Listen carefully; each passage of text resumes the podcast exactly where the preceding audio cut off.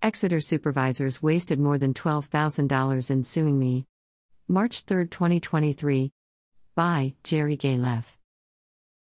The Exeter Township supervisors wasted more than twelve thousand dollars in taxpayer money in their First Amendment-bashing attempt to hide information from taxpayers' lawsuit against me. The legal action was instituted in response to my acquisition and release of information regarding the harassment report that the supervisors fought tooth and nail to conceal from the public, in a most cowardly manner. The figure of twelve thousand two hundred ninety-one dollars and thirty-seven cents in legal fees tied to the lawsuit was gotten by filing a Right to Know (R T K) request asking for the December invoice submitted to the township by the solicitor, Chad Schnee, and his law firm of Tucker Hall. It includes the estimate I was given by Schnee that the taxpayers paid to defend the appeal of my original R T K request for the report. The township filed its lawsuit against me on December fifteenth. The figure is not final, as the suit dragged into January, ending on the tenth when the township withdrew the suit. The R T K for the January invoice from Schnee has just been sent to Exeter, and there must be more in that invoice for this matter. The R T K answer, which was two days late in arriving, after the township invoked a thirty-day extension, contained the invoice heavily redacted. I will make an admission that I don't need to know the legal affairs of other people, so I certainly don't object to their redacting of that info. But they even redacted the part that directly applied to me, under the heading, Galef litigation.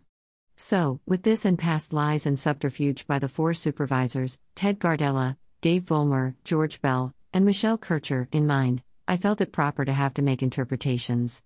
It's not unreasonable to assume that they'd hide information in a redacted document under other headings. Therefore, I attributed entries in the Right to Know Law heading of the bill that is dated after December fourteenth to my case, since it started with an R T K. I also included headings after December fourteenth under the heading R T K L Galef. I applied the same standard to the heading Legal Services. These are people who have not shown an ounce of ability to tell the truth, so allowances are proper. If they want to show me that I'm wrong, I'll gladly reconfigure. But until they're able to refute my figure with proof, this is the figure. You must make allowances for liars. To refresh your memory, complaints of harassment against Supervisor David Hughes were lodged with the Township Human Resources Department in twenty twenty-two. The Township hired an outside law firm to conduct an investigation, which they refused to release to the public. The other four supervisors, Gardella, Bell, Vollmer, and Kircher, pounded the drum that sexual harassment had occurred, without providing proof. I filed an R T K request, asking for the report. The Township denied the request. I appealed the decision to the Office of Open Records and lost that appeal. It was after that that I was contacted by someone who gave me access to the report in full, but all I did was take pictures of the first and last two pages.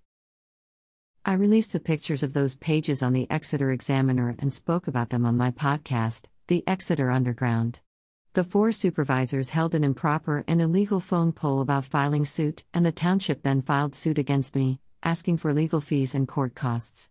The temporary injunction granted to the township forced me to take down the above-stated materials. I enlisted the aid of a legal group, the Reporters Committee for Freedom of the Press, and the township withdrew the suit just before the court date. The last two pages of the report contain the conclusion, which states clearly that no harassment of any kind occurred. The conclusion doesn't even use the word sexual. The four supervisors made that part up out of whole cloth. They lied, to pursue a political agenda that began with their ill-founded censure of Hughes in June.